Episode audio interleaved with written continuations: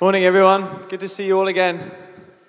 For those of you who are new, my name's Chris, as Ben said. I'm one of the leaders here at St. Peter's. Um, one of my roles has been to look at our need for midweek community groups. Um, as the church has grown over the last year, we realised that Sunday mornings it's quite difficult to connect with everybody. Um, and so, for those of you who are excited about this, we're going to be launching what we call villages in a couple of weeks' time. You can sign up on the website from next week, all the details will be on there. Um, as I said, villages are our midweek, mid sized community groups. Um, and the purpose of them is that we can grow in community. It's a place to be known, it's a place to know other people, it's a place to grow in our faith, to be supported and to support others, and most importantly, to know God's unconditional love for us. Villages are going to be a safe place to become the person that you were always created to be. They're called villages because the southeast London feels like a collection of small villages like Blackheath, New Cross, Brockley, Deptford. They've all got their own unique identities. So we just thought that was a nice, pithy name. Have we got the slide for the villages? No, it's fine. So there's a village uh, that will be led in Deptford by um, John and Anna. There'll be another one led in Lee by Mark and Esther. There's another one that will be led in Brockley by Lynn. Lynn can't retire as much as she's trying to. Um, there'll be another one led in Crofton Park and New Cross, led by Dave and Steph. Um, and we anticipate actually there'll be more over the next few months that will have to occur because the church is still growing. Um, each village will have, you'll all be pleased to know, experienced other leaders. So people like Jerry and Nita, Andy and Jill, um, Phil and Caroline, and they're there really to stop the other guys drifting off into heresy. Um, the reason I'm really excited about villages is also because all of these guys have led stuff before. So the likes of John and Anna have done these sort of things many, many times. Um, and so it's either they've led these kind of mid-sized midweek groups before, or they've even led churches. A lot of our guys are previous church leaders as well. Um, and as I said, for us, they feel like as a staff team, a core piece of infrastructure um, that is needed to underpin what God's been doing in St. Peter's over the last 12 months. Um, and it is a place where we can ensure we can go deeper. Because I don't know about you, but Sunday mornings, they come and go like that. And you never actually get to ask proper questions and to connect with people. Last week, Ben spoke about being fully known. If you didn't hear it, you should listen to it on the website. Um, and I don't know about you, but the idea of being fully known is really uncomfortable. Um, it's, it's uncomfortable because we have to let people know who we really are, warts and all. They get to know our faults, they get to know um, all of our issues. And for me, and probably for many people, it, to be fully known is quite scary because there's a fear that actually, if you really know me, that you, you could reject me. You could walk away from me, you could leave me, that you'll judge me as not good enough, and that you'll walk away. And I mean, it could be a scary place. Um, we also know that being vulnerable and being in family I, is quite difficult to do. I mean, how many of you are right now in some sort of conflict with other people? You don't have to put your hands up, but you can do. Um, or, or, like there's conflict within your family. It feels like family itself, although is brilliant and is a nice place where you can go, you can let your mask off, you can be yourself. It's also a place um, where you can get hurt. It's like quite a popular place to get hurt. Um, so to ask you to be family is both brilliant and it's hard, and we acknowledge that. So, how do we expect you guys to become family with 20 or 30 strangers? And as I said, it's not easy. Old safety sensitive Ben stood up on stage last week and talked about how that was quite a difficult thing to be vulnerable from the stage and to, to allow you into stuff that him and his family have been going on. But what we see is there's real power in that. There's not just power to be kind and empathize and to pray for Ben and the family, but actually, we've seen real power in seeing Lulu receive incredible healing. And Ben was saying that the doctors, for those of you who weren't here, Ben's daughter got burnt on her back. And the doctors said that she would categorically need a skin graft across her back. But the church family's been praying for the last few weeks, and it has shrunk right down. And they haven't done the graft yet because they're holding off because they now think that they, they don't have to do it. So just keep praying. We're nearly there. It's minute now, but we just pray that she doesn't have any skin graft at all. And that we know that the, the power of prayer is, is actually amazing the doctors who are seeing her each week. The power of vulnerability is also brilliant because it breaks off the power of shame. And shame is what one feels about oneself. It's not necessarily a bad thing you've done and you feel guilty. It's, it's about yourself. And when you're vulnerable, you let people know who you really are. And, and it breaks off this fear of being found out, this fear that if people know the real me, then they're going to leave me. So when we are vulnerable with each other, actually, we, we break that lie that we so often believe about ourselves. Um, our framework at St. Peter's is family. Um, it always has been and it always will be. Why? Is, it can be difficult. Um, well, as Ben said last week, it's such a common thread throughout the whole of the New Testament. Actually, church is referred to as family so many times. Um, so, what I'm going to do now is I'm going to delve into one story in particular in Scripture about um, God's family. In Luke 15, there is a story of a man with two sons. The reason we know it's a story about man, a man with two sons is because Jesus says, This is a story about a man with two sons. Now, I know this is complex, but I'm pretty confident this story is literally about a man with two sons. The youngest son comes to his father and he says, Dad, I've been waiting for a while. Can I just have my inheritance now? And obviously, what happens is that you usually get your inheritance when someone else dies. So this is a massive insult, essentially saying, I kind of wish you were dead so I could have my money now. And we need to understand the cultural force of this passage because when the younger son comes to him and says, He's like, I literally cannot wait any longer. Can I just have the cash? And this is incredibly insulting. Michael Ramsden, who's a fantastic theologian who I've stolen half this talk from, but he says that the first century Middle Eastern father is expected to kind of beat his son now for such indolence. Now, the older brother in this story is supposed to be a peacemaker. The older brother in this culture is supposed to mediate between the father who wants to punish the son and also go to his brother, give him a clip upside the head, and say, Come on, you need to pull yourself back into line. So when Jesus tells this story to the original audience, they're expecting either for the father to come down heavy on the son or the older brother to pull up his younger brother and say, Come on, we can't do this. That's not what happened, and this is why it's so surprising to the original audience. So the younger brother says to his, says to his father, Dad, I want my share of the estate. And the scripture says, So the father divided his wealth between his two sons between both of them. He divides his wealth between both his sons, and both of them take it. The older son doesn't say, No, no, no, no, I couldn't possibly take this. He takes his share of the wealth also, which in this culture is utterly unthinkable. And so the younger son, he gathers all his stuff and he heads off into a far country. And I think it's really careful, we need to be careful to read what the Bible actually says. I can often run ahead and think I know what it says. And it actually says that the son squandered the wealth in wild living. Now, wild living doesn't mean gross living, it means expensive living. He wore the finest clothes, he ate at the finest restaurants, he had the best camel. You know, like he had the best stuff. I know that later on the brother's going to accuse him of, of spending it on prostitutes, but that's not actually what the text says. So he's got his cash, he's got his money, and he blows the lot. He spends all of his money. And then the scripture then says, and at this time, a famine sweeps the land. So he's got nothing now. He's spent all of his money. He doesn't have enough money to feed himself. The Bible says that he's starving. So he persuades a local farmer to give him a job, and the local farmer gives him the job of feeding pigs. Now, I don't have time to talk about how bad this is for a Jewish person to be feeding pigs, but it's pretty significant, and it gives us an indication of how desperate he was. He was so hungry, he was longing to eat pig food. So, follow the logical chain. He's spent all his money, he's hungry, he wants to eat the pig food. His most basic need is food, and he's so desperate, he can't get any lower. And his basic need is food. When he comes to his senses, he says to himself, I'm going to read this bit.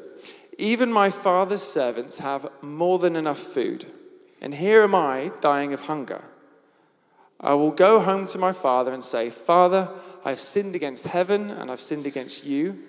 I am no longer worthy to be called your son. Please, can I just be one of your hired servants? I'm sure many of you have heard this passage many, many times. Um, but again, I want to look at the words closely. He was in need and he was hungry. He wants to eat pig food. He's got no food. The subject of this is what? Food. Thank you, Ben. Someone's listening. He comes to his senses and he says, What? My father's servants have more than enough food. He's thinking about his stomach. So he says, I will go to my father. Why is he going to his father? Because he's hungry. Thank you. Well done. The son is motivated because he has a bankruptcy in his life and he can do nothing about it. And he thinks, maybe, maybe my father can help me out. He thinks, I need to go to my father and I need to give him this good little speech. Father, I've sinned against heaven and I've sinned against you, and I'm no longer worthy to be called your son. The theologian Kenneth Bailey points out that this form of repentance is the same as which we see in the Old Testament, where Pharaoh repents before Moses um, and says, I'm sorry, please take these plagues away. But what we do understand about that is that repentance isn't actually genuine. The Son is acting in the same way. I think it's interesting how sometimes we can, if we're being honest, and I mean really, really honest, we can use God to get our own needs met. And I think we can often use people to do that too. We're prepared to put on a show, we're prepared to feign that we're sorry, we're prepared to say some words, to utter some things that we think will get us out of trouble, and it, sometimes it just isn't real. The youngest son is thinking about his stomach and how he can get his needs met. But Jesus knew that, and he said this Whilst the father was a long way off, his father saw him, and filled with compassion and love for his son, he ran to him and he threw his arms around him and he kissed him. If you pick up any, um, any commentaries around this text, this is the amazing bit of the story. It's the father that ran. And the reason this is amazing is because back in that culture, they would all wear long dresses. And to be able to run, as most of you women will know, you have to kind of hold your, your dress or your skirt and you have to run. And this is, this is actually quite disgusting in that culture because men weren't supposed to reveal their legs to other people.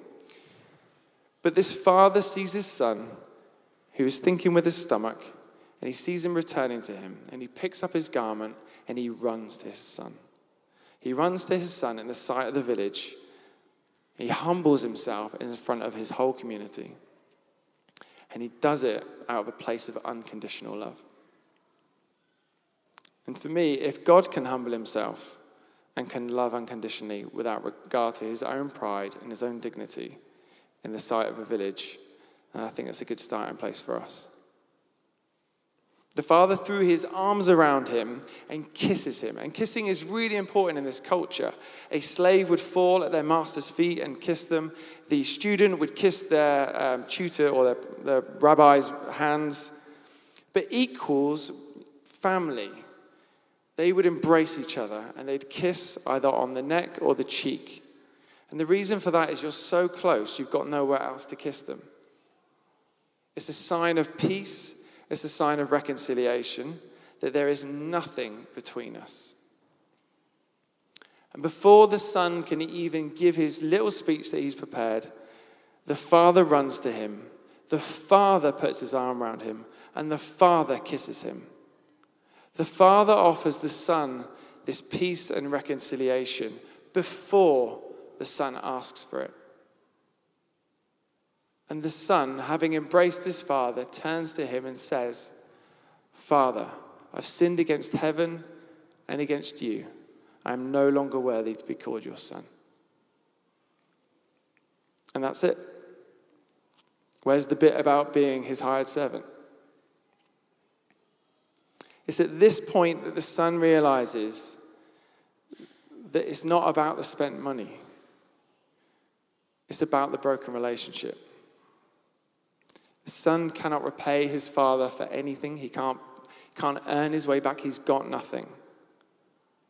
I think it's sad that sometimes in our Christian lives we feel like we have to earn our way back into God's favor. that somehow if I do enough, that he'll forgive me. And the reason we think this is because nearly every culture around the world, forgiveness is earned. That somehow, um, if I do enough, if I pay the price, then I'll be forgiven. So imagine that after the service today, you come up to me, and there's a few other people around, and you ask a question. And in front of everybody, I just look at you and I say, That is a stupid question. And for some reason, you're insulted by my response. Now, imagine after the service, people have gone, and I walk out and I see you, and I pat you on the back, and I'm like, Sorry about that. You know, please forgive me. And I walk off. Would you forgive me? Honestly, would you forgive me? Quite hard to please you lot. Now imagine something different. Imagine that I've just insulted you, and then seconds later, my bottom lip starts to go. My eyes fill up with tears. I drop to my knees. I crawl across the floor, and I hold your ankles, and I beg you to forgive me. Would you forgive me now? Thank you. You can go to heaven. Mm. The message of the Christian gospel is not if you've done something wrong and you're good enough, that, uh, and you're good enough towards God, if you suffer enough, that you will be forgiven. The gospel message is that before we even ask for forgiveness, God gives it to us. That it's the Father that runs to the Son. The Father runs to the Son and offers unconditional love and complete forgiveness. And it's at this point that the Son truly repents. Because forgiveness is not earned, it is offered as a gift. And that is what leads to true repentance. And that is why becoming a Christian is so inherently humbling. Because there's no room for boasting or arrogance in our Christian life. In Romans 3, the Apostle Paul says, What room is there for boasting? We cannot boast of anything because our acquittal, our forgiveness, is based on the faith in Jesus Christ. He offered forgiveness to us before we even asked for it. That is what we respond to. Even as Christians, people upset us, people annoy us, people offend us, and they say stuff that hurts us, just like was done to the Father. But the Father offers forgiveness first. If someone's upset you or offended you and you're sat there now waiting for them to come and apologize, that's not how it's going to work. It is good to apologize. I think we should be professional apologizers, but I'm quite good at apologizing. I jump in. But I do think that we also cannot always expect that. If someone's upset you or offended you, it's on us to resolve this and to forgive. Forgiveness is offered in the Christian faith, it's not earned. But the only way that forgiveness can really be received, so it can be given, but the only way it can be received is when there's true repentance. And true repentance can only happen when we're genuinely sorry. And you can only really be genuinely sorry when you're prepared to admit that you were wrong. And that is why it is inherently humbling, and there's no room for pride or arrogance in our Christian lives. And that's what happens to the youngest son now. The father says, Bring him a robe, bring him a ring, and bring him sandals. The father pays to clothe him. The father pays to bring him back into the community. And then the father says, Let's kill the fatted calf and have a party. Meanwhile, the oldest son is out in the field. And when he returns home, he hears music and he hears dancing. And he says to one of the servants, What's going on? And the servant says, Your brother's returned and your dad has his lost son back. So he's killed the fat calf and he's got him back safe and sound, and now we're all partying. And it's interesting what the brother's reaction is here. He becomes furious with his father and he refuses to go in. So the father has to come out of the party and plead with his older son now. The older brother reacts angrily to his father and he says this all years, all these years, I've been slaving for you, never disobeying you, and you never gave me a young goat that I could even celebrate with my friends. Is that true? Isn't this the story that started off with a father who divided his wealth between his two sons? Have you ever been so angry you start to say things that aren't even true? Maybe you're not as angry as I can get, but I think a lot of us can get in our anger, start saying stuff, and sometimes we just wish we hadn't said it.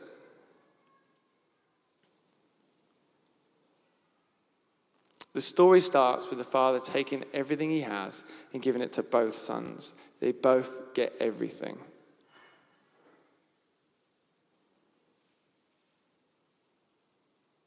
What does it tell you about the older brother's relationship with the father? I mean, it's, it's not the most appropriate time to start going at it with your, with your parents, is it?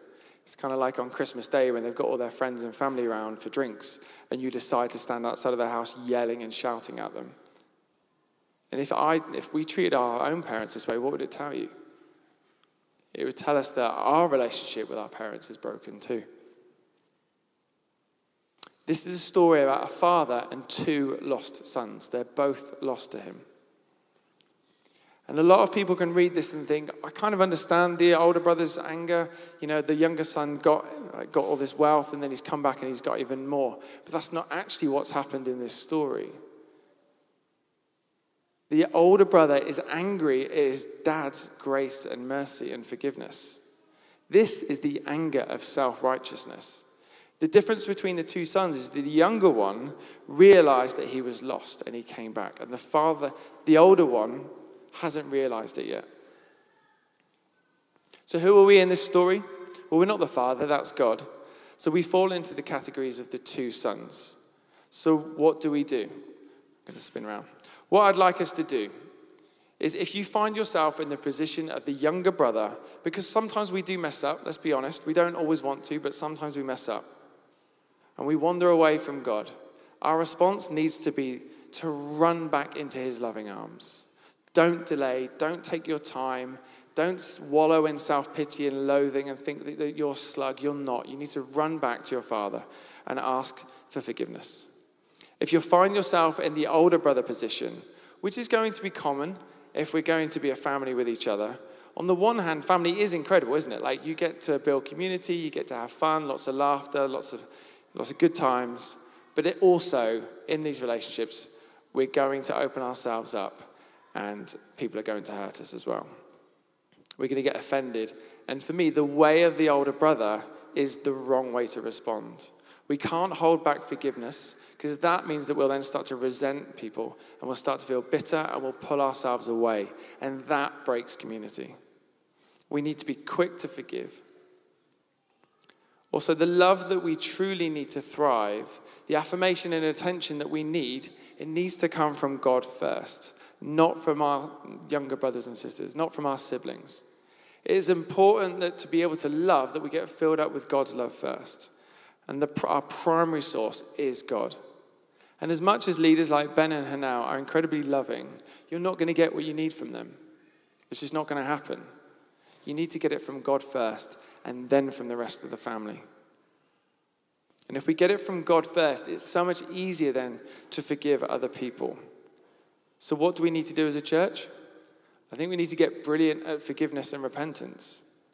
And so, for us, villages, like I talked about at the start, is that safe place.